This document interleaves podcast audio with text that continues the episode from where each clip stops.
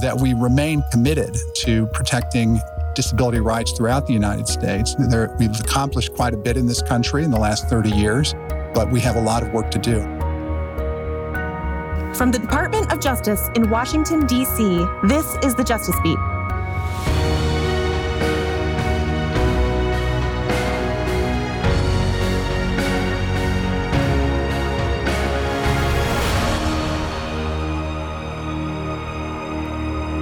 Welcome to the Justice Beat, where we sit down with top leadership to chat about the department's missions, activities, and priorities. Today, we welcome the Civil Rights Division, or what we call CRT. Created in 1957, CRT works to uphold the civil and constitutional rights of all Americans, particularly some of the most vulnerable members of our society. They enforce federal statutes prohibiting discrimination on the basis of race, color, sex, disability, religion, familial status, and national origin. Assistant Attorney General Eric Dreiband discusses CRT's role within the department and specifically their role in enforcing the Americans with Disabilities Act. We'll also touch on various cases the division has won in support of the act and where Assistant Attorney General Dreiband sees the Civil Rights Division in the future. Special Litigation Counsel Robbie Kirkendall leads the conversation. Here's Robbie.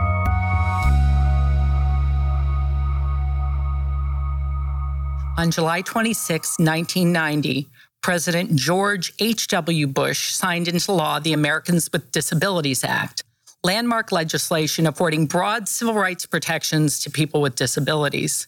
The ADA, as it's known, prohibits disability discrimination in employment, in state and local government programs and services, and in private businesses that are open to the public. The Department of Justice's Civil Rights Division plays a central role in enforcing the ADA. I'm Robbie Kirkendall. I'm a special legal counsel in the division's Disability Rights section, and I'm pleased to be talking today with the head of the Civil Rights Division, Assistant Attorney General Eric Dreiband, about the division's ADA efforts 30 years in. Welcome, Eric. Well, thank you, Robbie. It's a pleasure to be here, and good morning. Good morning. First, can you talk a little bit about your role as the Assistant Attorney General for the Civil Rights Division? The Assistant Attorney General for the Civil Rights Division is the position that I hold. I was nominated in 2017 by the President and later confirmed by the United States Senate for the position, then sworn in. My responsibilities are to lead and, and run the, uh, the Civil Rights Division at the United States Department of Justice. So, what I do is I essentially am responsible for and manage and direct the civil rights enforcement uh, of the federal government throughout the United States, working with you and your colleagues and, and our colleagues here at the Justice Department. Can you talk a little bit about the work that the division and the department does on disability rights? Sure. And, and I look forward to talking a lot about that this morning. So, this year and very soon, we will be celebrating the 30th anniversary of the enactment of the Americans with Disabilities Act. And we do a lot of work uh, throughout the United States to both enforce that law, to uh, bring public attention to it, to educate individuals with disabilities about their rights and federal law protections that they have under the Americans with Disabilities Act. Uh, and, and today we're going to talk about some of the work of the Civil Rights Division and the Justice Department in general.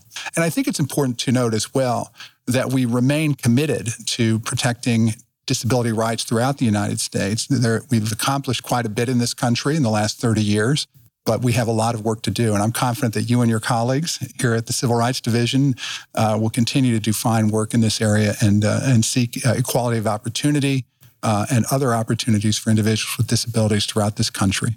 Before we get into a discussion of, of more of the work of the division, have you had experience in the past in working with disability rights um, laws?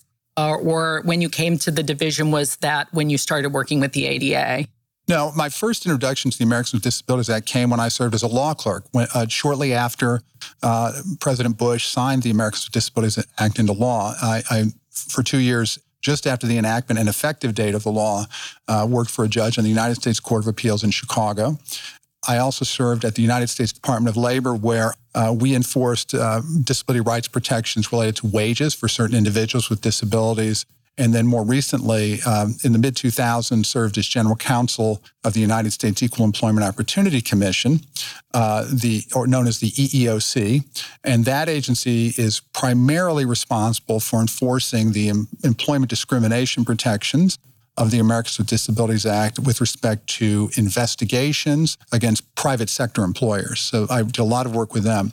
On a more personal level, I think, like m- most Americans, I've had family members who have had various kinds of mental and physical impairments uh, that that are disabling.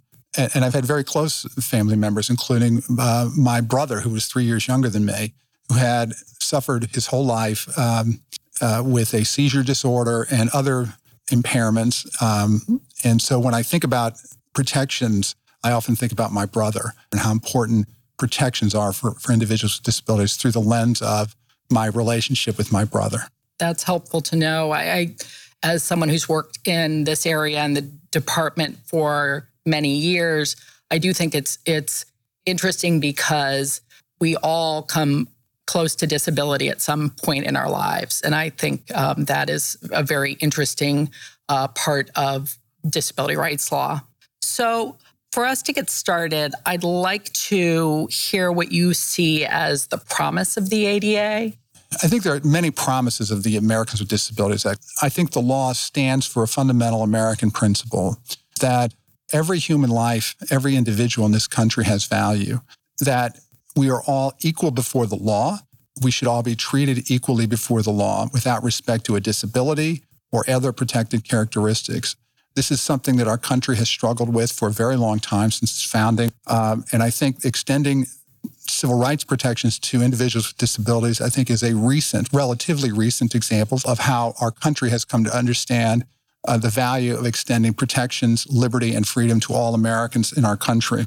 I think it's important, Robbie, to recognize that Congress uh, saw this as well. Uh, one of the things that the Congress found was, and I'm going to quote from what Congress actually said, which is that, quote, the nation's proper goals regarding individuals with disabilities are to assure equality of opportunity, full participation, independent living, and economic self-sufficiency for such individuals. I think this is this is a critical statement about the value we, we place on individuals and, and the, the notion that in this country we do not have royalty, we don't have dictators, we don't have people born into aristocracy. We have Americans. And I think all Americans should be protected by civil rights protections. And I think the Americans with Disabilities Act ensures, or at least strives to ensure that. In addition, I think what's interesting about the statement is it reflects the fact that we were all in this together. Every person, every American, every state or local government, every business and other institutions have, a, have an important role to play to ensure that not only all Americans enjoy equality of opportunity, equal treatment before the law, uh, the ability to pursue happiness as they see it within the realm of our legal framework, but also full and equal opportunities to participate in everything this country has to offer. Thank you. Um, I know you've been in the division, you've been the head of the division for a short period of time in the 30 years of the ADA, but I'm wondering if you could talk about how you think we're doing in achieving the goals um, that you talked about that Congress identified? Well, I'm very proud of the work that the Civil Rights Division has done. Um, it is, for me, a real privilege and honor to uh, be a part of that work. Um, and, and I just admire so much the work uh, that you do, Robbie, as well as others in the disability rights section of the Civil Rights Division and throughout the, the Department of Justice. Um, and we do that in various ways. We do it through enforcing the law, through investigations, through possible lawsuits in federal courts, uh, which we bring. Um, we also do it through technical assistance, that is, advising the public about the obligations and the protections that are available under the law, and through outreach, that is, through educating the public in various ways, through information on our website, you know, training sessions, through all kinds of things that, that the department does. In addition, we have several of the sections of the civil rights divisions that focus on enforcing the Americans with Disabilities Act and disability rights. And I just want to mention a couple of them. Obviously, the disability rights section uh, plays a principal role in enforcing the Americans with Disabilities Act. but other sections do as well. So our special litigation section has many very dedicated attorneys and investigators and others, paralegals and staff who help enforce the Americans with Disabilities Act.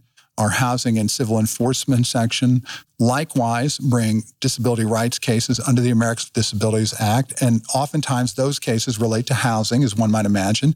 And so they oftentimes will pair up investigations and lawsuits under both the Americans with Disabilities Act and the Fair Housing Act, a landmark 1968 uh, civil rights federal law that we enforce. Uh, and our educational opportunity section um, is very good at enforcing and seeking protections for individuals with disabilities in education, both at the grade school level, high school, and, and higher education as well. In addition, the Justice Department is, I think, well positioned throughout the country. We have uh, over 90 United States attorney offices with thousands of lawyers uh, in every judicial district in the country, in every state in the country. And they work with our team, with you and others in the disability rights section to prosecute uh, violations of disability rights laws, including especially the Americans with Disabilities Act. And one other thing I, I do want to mention um, that regrettably in this country, we have uh, a history of what, what federal law now protects of as hate crimes. And our criminal section uh, of the Civil Rights Division works with United States Attorney's offices, the Federal Bureau of Investigation, other law enforcement to prosecute criminally any kind of hate crime against individuals with disabilities. And I think the breadth of the, the work that the Civil Rights Division does reflects, of course, the, the breadth of the, the Americans with Disabilities Act itself and the importance uh, of this work, both here at the Justice Department and for Americans throughout the country as well. So let's talk about how the Civil Rights Division enforces the ADA. What does that look like? Um, can you share a bit more about how the division commits resources to enforcing the ADA? Uh, yes. Uh, the Civil Rights Division takes what I guess I would describe as a multifaceted uh, approach to, to advancing rights protected by the Americans with Disabilities Act. And I, I would generally say there are kind of three different categories of types of work that we do. First is technical assistance. Uh, second, mediation is another area. And then finally, of course, is enforcement of the law through investigations and federal court actions.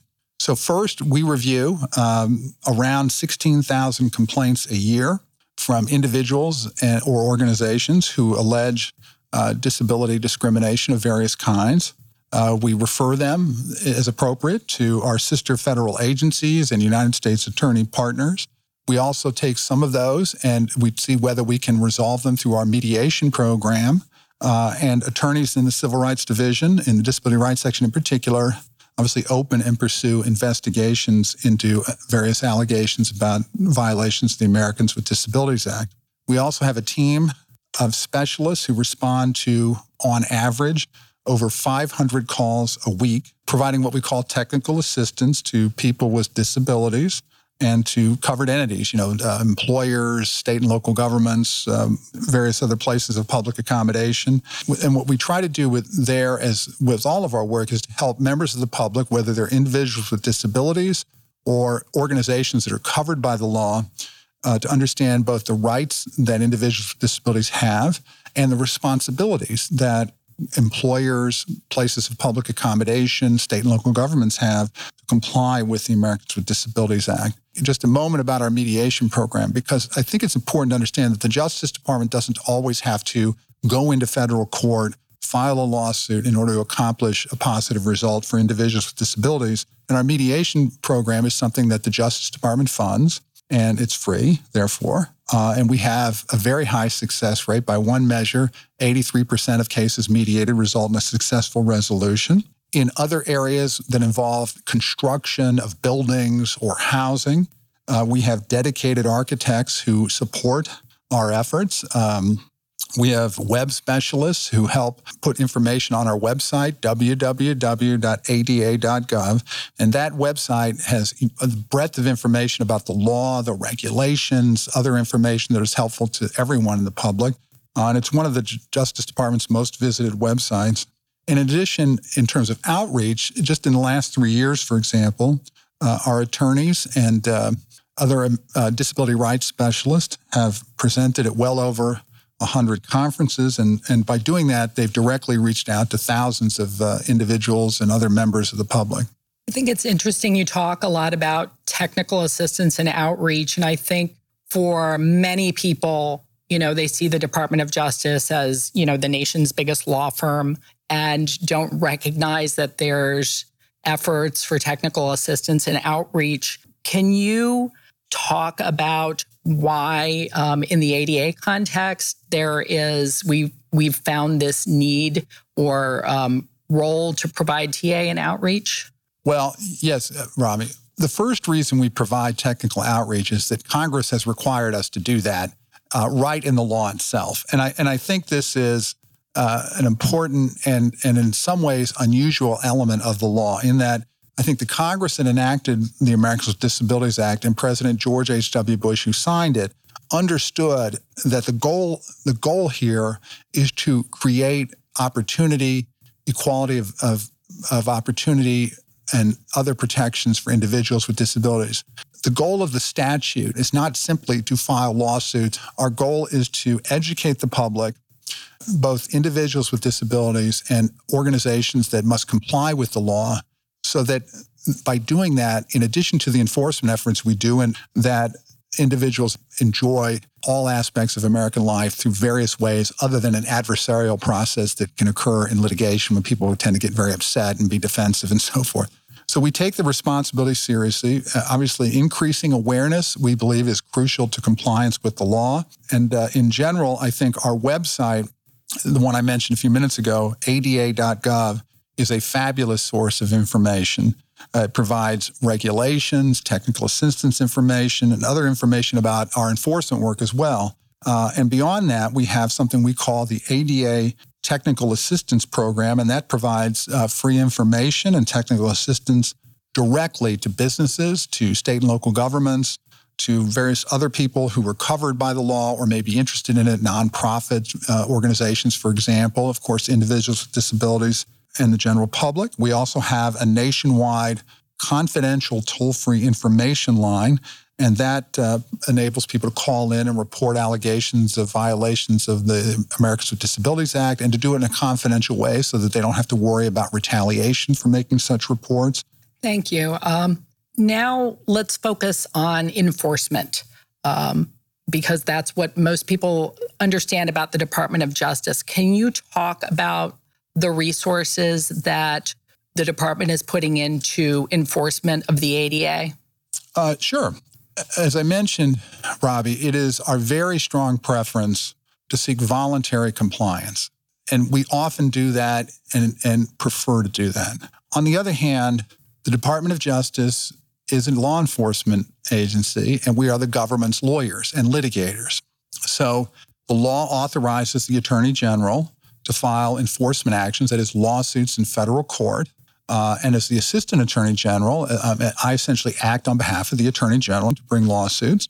And I think it's very important that, that the public know, and especially organizations covered by the law know, that if necessary, uh, we will go into federal court and seek to vindicate rights protected by the Americans with Disabilities Act.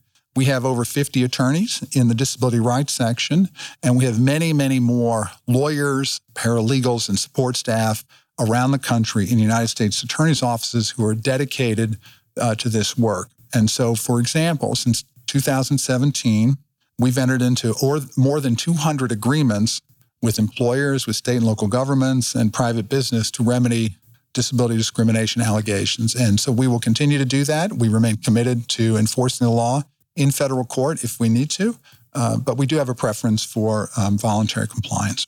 Can you share a recent case uh, that a- exemplifies for you the division's unique place in enforcing the ADA? Uh, sure. In fact, I'd like to talk about several of our cases. Sounds good. I want to start with uh, an, a recent example of what we refer to as our Olmstead work. What I'm referring to here is a 1999 Supreme Court case called Olmstead versus LC. And in that case, the Supreme Court of the United States found that the unnecessary institutionalization of people with disabilities is discrimination under the Americans with Disabilities Act and can be illegal. So uh, in the last 20, more than 20 years, we have taken the Supreme Court's decision and uh, enforced it in our own work. And uh, by doing that, uh, our work has impacted, we believe in a positive way, uh, over 50,000 individuals uh, with disabilities just through that work alone. and, and what we try to do is assess whether or not it's possible in a particular case for individuals with disabilities who are institutionalized, whether there might be another way under the law where they can participate fully in community life. And I want to talk very briefly about uh, one case that I'm, I'm, I'm, I'm, very proud of and, and very privileged to attend last year, a uh, announcement of a settlement agreement uh, with the state of West Virginia. So in the spring of 2019, after long investigation and, and uh, hard work by the Special Litigation Section, as well as the United States Attorney's Office, we settled with the entire state of West Virginia after we found that the state was unnecessarily putting children who have uh, serious emotional or behavioral disorders in residential uh, treatment facilities instead of providing them in home and community based mental health services. And in fact, in that case, many of these children were being housed or warehoused several hours away by driving from where their families lived, where they they were from, some of the children were being were shipped out of state to facilities outside the state of West Virginia, and so I was very happy that uh, we were able to resolve that. We we worked uh, as a team with the the state government in West Virginia, led by the governor of West Virginia and others, and uh, and the U.S. Attorney Mike Stewart there was instrumental in working with our team uh, to bring about what I regard as a very positive resolution. What sort of remedies um, did you get in that settlement agreement? What sorts of things does the state do? Well, it's a good question, Robbie. The state of West Virginia agreed to many things that I think will enhance uh, life and and opportunities for these children and for their families in the communities in West Virginia. So, for example, West Virginia agreed um, to expand and improve in home and community based mental health services throughout the state rather than sending children so frequently to residential facilities away from their families. So the children will then either be in the home of their, their families or they'll be more frequently in the communities. Uh, and they, as a result of that, they will have access to community based mental health services that will help them address the um, emotional and behavioral disorders that they have. In addition, uh, the state of West Virginia agreed to, to expand, to create mobile crisis services, uh, a case management system, therapeutic foster care, in home therapy uh, and assertive community treatment. And uh, I just think this is a terrific result. Uh, the, the, the settlement will ensure that children are no longer uh, unnecessarily put in institutions, especially institutions that were far from their home. And I think I think everyone can agree that children need and, and I think deserve stability in their lives and the and especially the ability to be with near or with their families as much as possible. And so I was just thrilled both with the, work that uh, that our team did with United States Attorney Mike Stewart and his team in, in, in, West Virginia, and especially the state government of West Virginia, that that they uh, they worked with our team and uh, came up with, I think, something that I think will will last a long time, hopefully for generations in West Virginia to improve the lives of children and their families there. We're in 2020, and voting is you know a hot topic, and I know that um, the disability rights section in the U.S. Attorney's offices have done work um, in the voting space. Can you talk a little bit about um, the efforts that have been undertaken or are being undertaken on voting for people with disabilities? Well, I'm extremely proud, uh, Robbie, of the work that uh, that we've done and uh, in, in with respect to voting rights of individuals with disabilities. I mean, I think it's critical in our country that every eligible voter with a disability enjoy an equal opportunity to vote, that all Americans who, who have the right to vote uh, enjoy. And th- this is, I think, something that defines us as a country, the right to vote. As I mentioned earlier, we do not have aristocrats. We don't have people born into royalty. We don't have dictators. We don't have emperors. We don't have kings and queens in this country. Rather, the American Revolution rejected all of that, and we continue to reject that today for our country. Instead, what we have is we have Americans who can go to the ballot, can vote for their candidate of their choice, and who can select for themselves who our leaders are going to be and who, who is going to run the government of this country. This is a fundamental right that secures participation in our democracy. And oftentimes, individuals with disabilities become discouraged because they're, if they're, for example, have mobility impairments and they're in wheelchairs, they have a hard time just getting to the ballot box and may just give up and not vote at all. And this is a terrible thing when it happens in our country because it effectively means both that we have a violation of the law when it happens, when that is when individuals with disabilities cannot vote because of their disability. Uh, and we also have then, I think, a restriction on the right to vote that we that we believe in this country should be uh, as nearly universal as it can be. So we have what we call the Americans with Disabilities Act voting initiative. And I just want to talk, Robbie, about one case, just as I think indicative of the type of work we do with respect to voting and disability rights. Last year, uh, in 2019, uh, we reached an agreement with Harris County, Texas. That's a, the county where Houston, Texas is located. Uh, and that resolved uh, a Department of Justice lawsuit against Harris County in which we alleged that Harris County violated the Americans with Disabilities Act when it did not provide an accessible voting program to voters with disabilities, including especially accessible polling places. Now, Harris County's voting program is one of the largest in the country. That county has millions of people who live there. Obviously, Houston is one of the largest cities in the country. And by one measure, it's the third largest voting program in the entire United States. It includes nearly 800 polling places.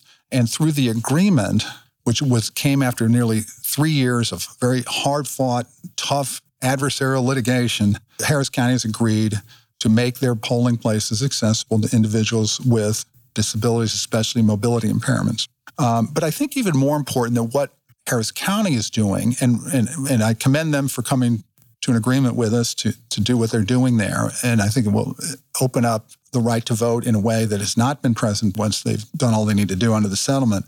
But more importantly, I think that case provides notice to election officials all across the United States that the Department of Justice will vigorously enforce the voting protections contained in the Americans with Disabilities Act.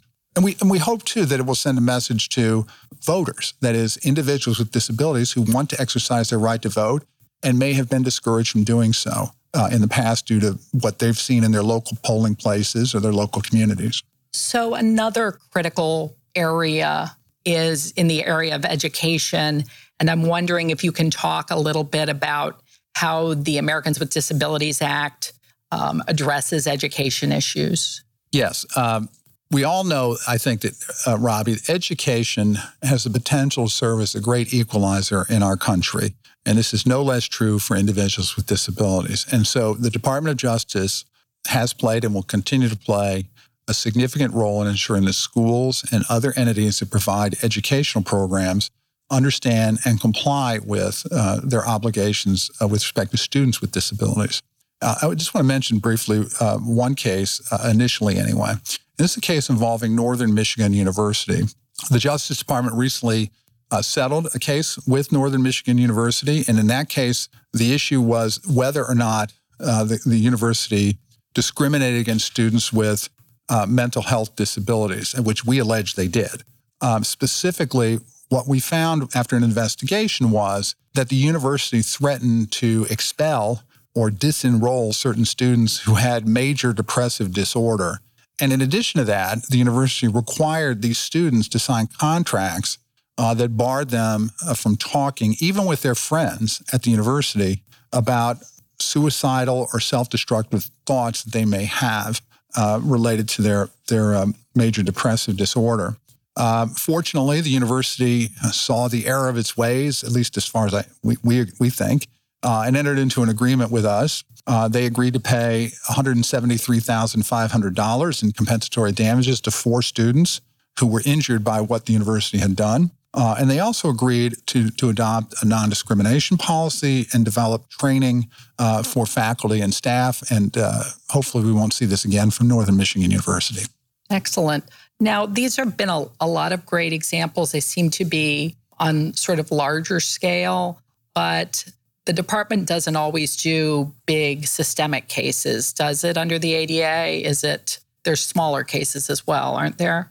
Uh, that's correct, Robbie. I think it's important to understand that there are times when the Department of Justice will bring a case, a lawsuit, or even a criminal prosecution where there is one victim.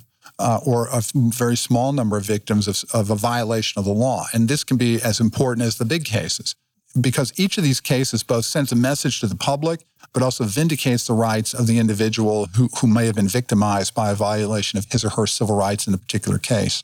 So I do want to mention in that regard just one one case I think that reflects this kind of work, and it, it involves um, the Iowa City Community School District.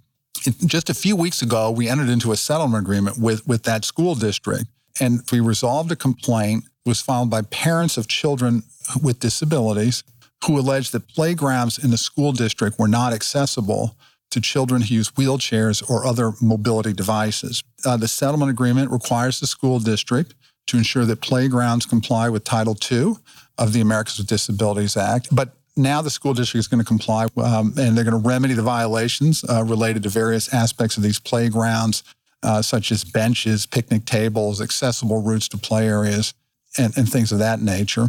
I think it's important to think about here. We're talking about children who want to play on a playground.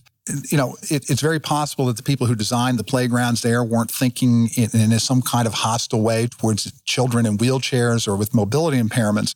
But hostility is not something that is an element of the claim here. Rather, what matters is that these children now will be able to join their peers and be able to enjoy a playground just like any other child. Uh, this is not a case in which millions of dollars were at stake. It's not a case in which, you know, it's going to make the front page of the New York Times or something. But it is a case, I think, that is important because for these children in Iowa, it's heartbreaking to think that they couldn't go to a playground. I commend both the Iowa City Community School District for agreeing to do what they're, they're doing now by, by fixing these playgrounds, but also the parents of the children who came forward to us and brought this to our attention. And I, I just want to read Rob, if it's okay, something I said when we, we uh, publicly, when we entered into the agreement with the Iowa City Community School District.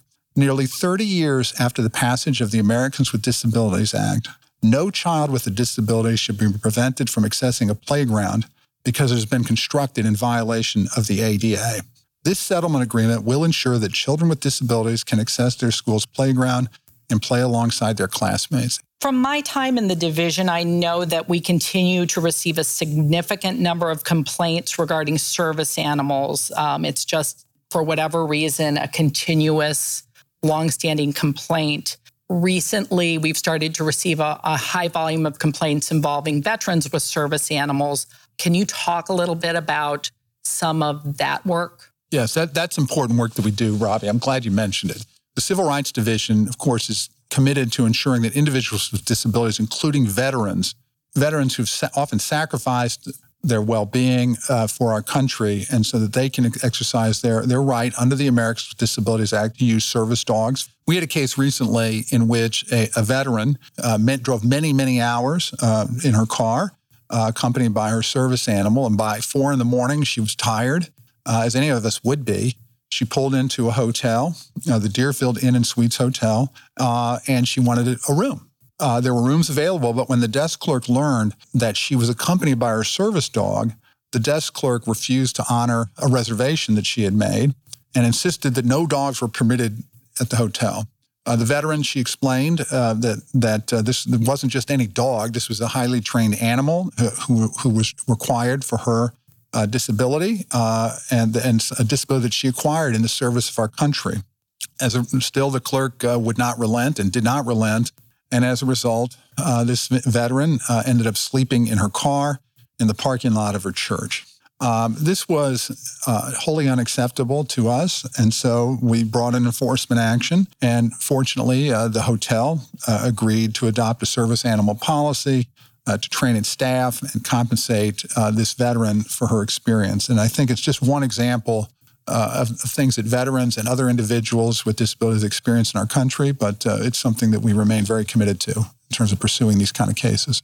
So we've talked about a lot of uh, businesses and state and local governments. We talk a little bit about employment. I know that's near and dear to your heart because of your work with the EEOC, but you talk about some of the employment uh, results that the department has achieved? Delighted to do that. And yes, Robbie, I had uh, a lot of cases involving uh, individuals with disabilities when I served at the Equal Employment Opportunity Commission, and we have a lot at the Justice Department as well. First of all, let me step back here and talk about what employment means to many of us. Uh, and it, it, work can provide more than just a paycheck to all of us. It provides a sense of purpose, dignity, independence, value, self worth, and belonging. I wanted to mention one case uh, very briefly. First of all, we, re- we retain jurisdiction over litigation against public employers. The EEOC, my former agency, uh, retains jurisdiction over other private sector employers for litigation. But a, we had one case recently in which an individual with dwarfism alleged that he was discriminated against while he applied for a job as a purchasing manager uh, for York County, South Carolina. Now, the county, for reasons that are unclear, required applicants for the purchasing manager position to have a driver's license. But being, uh, having a driver's license was not an essential function of the job of purchasing manager. And what we found was that by requiring a driver's license anyway, that the county unlawfully screened out people with disabilities. So we brought an enforcement action. We sued. The case settled, uh, and York County agreed to revise its policies to ensure that its job listings contained only the essential functions of the job. They designated a uh, coordinator for the Americans with Disabilities Act to provide training, uh, and they paid the individual $20,000. It wasn't a huge case, but it was critically important uh, both to the individual who who suffered this kind of discrimination, but I think also to send a message to the public that, that we won't tolerate that kind of thing. Have we seen in the employment context much discrimination involving stereotyping? I, I seem to recall that we've recently entered into an agreement with Lanier Technical College. Do you want to talk yeah. a little bit about that? Yes, yeah. So I think I think what happens oftentimes is that people make certain assumptions that if an individual has a type of physical or mental impairment, it must mean something for their ability or inability to do a particular job. And these kind of stereotypes and assumptions about people uh, are something that I think the law attempts to discourage. The case you mentioned involved a college called Lanier Technical College. And in that case, there was an individual who had multiple sclerosis. And the college fired her because of the multiple sclerosis, or that's what we alleged anyway. And so we sued, and uh, the college agreed to revise its policies uh, to ensure compliance with the Americans with Disabilities Act, to train staff, to file periodic reports with the Department of Justice about its compliance. And it also agreed to pay $53,000 to the, the individual um, in back pay and compensatory damages. And I thought that was an excellent result for both her uh, and for and for Lanier Technical College too, because it's in their interest to both comply with the law, but also to hire and retain individuals with disabilities as well. I've noticed that you've talked a lot um, in the remedies um, in many of these agreements about training being a component. You talked earlier about TA and a little about outreach. Uh, can you talk about the outreach that the department does for people with disabilities or covered entities? On the outreach front, I just want to talk by way of example about the Justice Department's response to the opioid epidemic that has plagued our country for a long time now. By way of example, in two, since 2018, in collaboration with United States attorney offices around the country, we've mounted a substantial outreach effort to combat discrimination against people with what's called opioid use disorder. These are individuals who had uh, addictions to opioids. They're in treatment or recovery uh, and since 2017, the Disability Rights Section presented at over 30 conferences and trainings to more than 3,000 attendees, uh, including addiction counselors, medical providers, uh, family court judges, uh, drug court professionals, employment attorneys, and representatives from more than 60 federal agencies, all about opioid use disorder and the protections uh, under the Americans with Disabilities Act. And I think that all of this work, in addition to our enforcement efforts, is helping uh, our country's response to this this opioid ec- epidemic. So, looking forward as the ADA turns 30, can you share your thoughts on what you see as some of the most pressing disability rights issues? Yes, I think I think it's clear there's there remains a lot of work to do in areas such as employment, in transportation, in, and in education, just to name a few. Oftentimes, those kind of things are interconnected with one another. So, uh, for example, if people can't get to work uh, because of transportation barriers, they can't hold a job. Likewise, a denial of educational opportunity can have a significant effect on uh, employment opportunities. So, if an individual with disability is deprived of the chance to go to school or to go to a particular kind of training or educational opportunity, uh, that will have a detrimental effect on their employment opportunities down the road and may follow them their whole lives. And so What we will continue to do is we will continue to be committed to the ADA's goals of full participation uh, in all aspects of American life, including independent living, equal opportunity, and economic self sufficiency. And, and I want to add, too, Robbie, that it's important to recognize that we're, we're not alone here at the Justice Department. We have our sister agencies committed to this work as well. Other agencies uh, around the federal government and state and local partners uh, are tremendous advocates for disability rights. There are members of the public, disability rights advocates are important to making progress uh, with respect to our goal of, of opportunity and fair treatment for individuals with disabilities. And so we're all in this together, and uh, we were committed to our enforcement efforts, our outreach, and our technical assistance work. I have to touch on the ADA's role at this particular point in time as the nation continues to battle a pandemic. Um, what do you say to listeners with disabilities who may wonder if the ADA even applies during a public health emergency or who worry about disability discrimination as we all work to safely reopen our economy? Robbie, that's a very important question. let me say a couple things first. Uh, there is no exception in the Americans with Disabilities Act to pandemic emergencies. So people don't get a pass about whether or not they are permitted lawfully to discriminate against individuals with disabilities because their pandemic exists. We are in our country going through a very difficult period in our history with the pandemic. Uh, more than 100,000 people already have died. Many others are sick or have been sick with the COVID 19.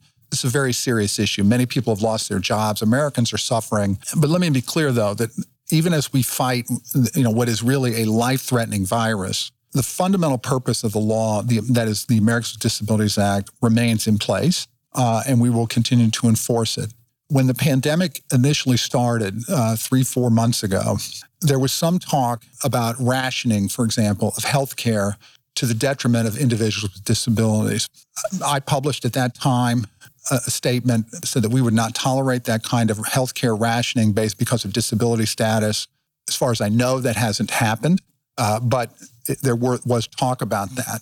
We won't tolerate it here at the Justice Department. Individuals with disabilities have the same right to access to health care as all Americans do. Hopefully, this pandemic will pass uh, soon. But to all listeners, if you believe that you're experiencing disability discrimination, please consider going to our website uh, to file a complaint or call our ADA information line. Uh, we're here every day to serve the public, and we will continue to do that.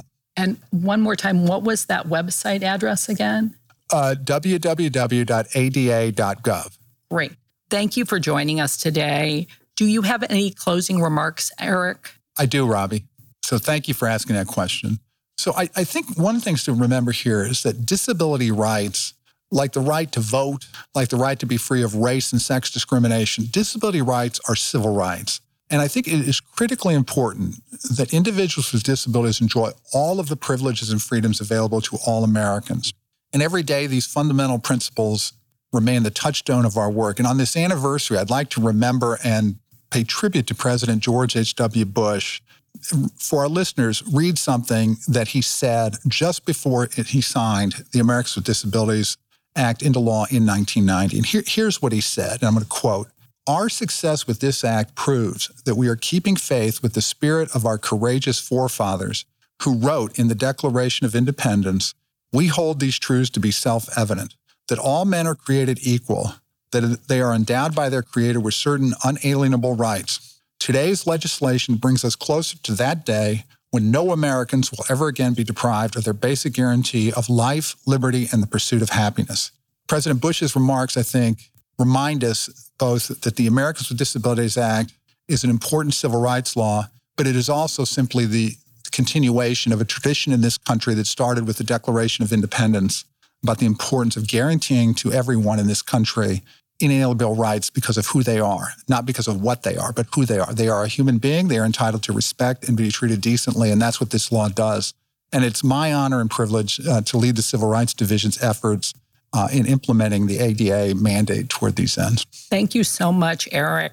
I want to thank you for your time today and for sharing so much information about the department's ADA work. I know I speak for the entire disability rights section and the many others in the division and the U.S. Attorney's offices when I say that it is a privilege to work alongside you to ensure that the great promise of the ADA is fully realized. And I can't wait to see what we accomplish by the ADA's 35th anniversary. I look forward to that as well, Robbie. And thank you for your kind remarks. It's a privilege and pleasure to work with you and our other colleagues here in the department and the division as well. Thank you, Eric. Thank you.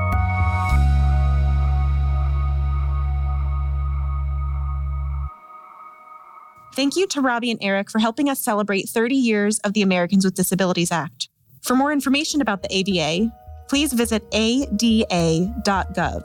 For more information on the work CRT does every day, please visit justice.gov/crt. Thank you for listening and please stay tuned. Subscribe for new episodes at justice.gov/podcast.